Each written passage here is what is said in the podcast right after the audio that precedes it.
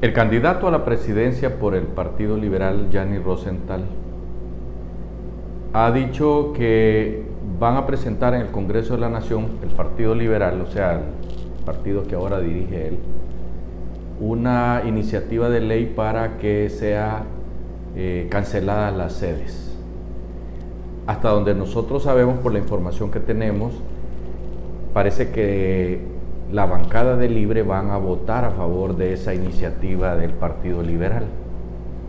Lo que no nos extraña porque algunos de sus dirigentes eh, de base, no Mel, ni Xiomara, ni, ni nadie ha llegado a ellos, han dicho absolutamente nada sobre el tema de las sedes.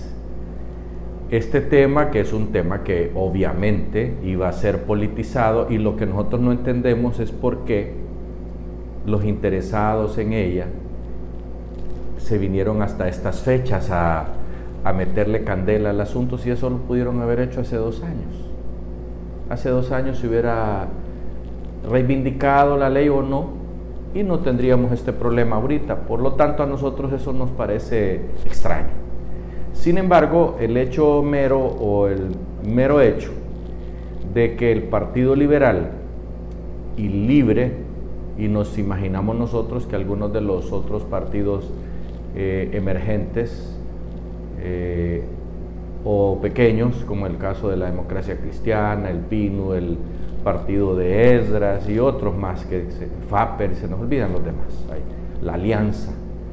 Seguramente, pues, como sus dirigentes se han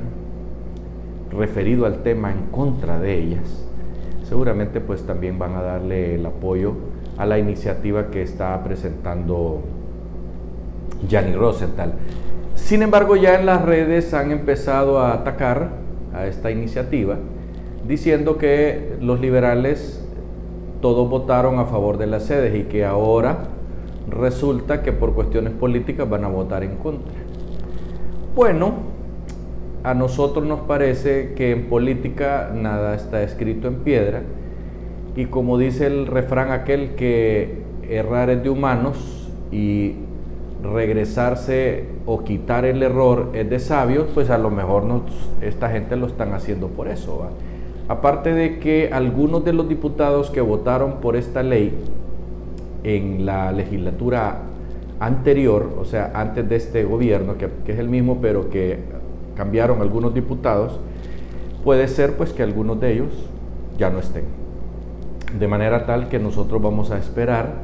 a ver cuándo el doctor Oliva le da oportunidad a don Gianni Rosenthal para que presenten esa ley y a ver qué, qué fin tiene, porque nos imaginamos que para aprobar o reprobar esa ley habrá que tener una cantidad importante de votos para poder reformarla o cambiarla o quitarla del todo. Así es que nosotros quedamos a la espera de ver qué pito va a tocar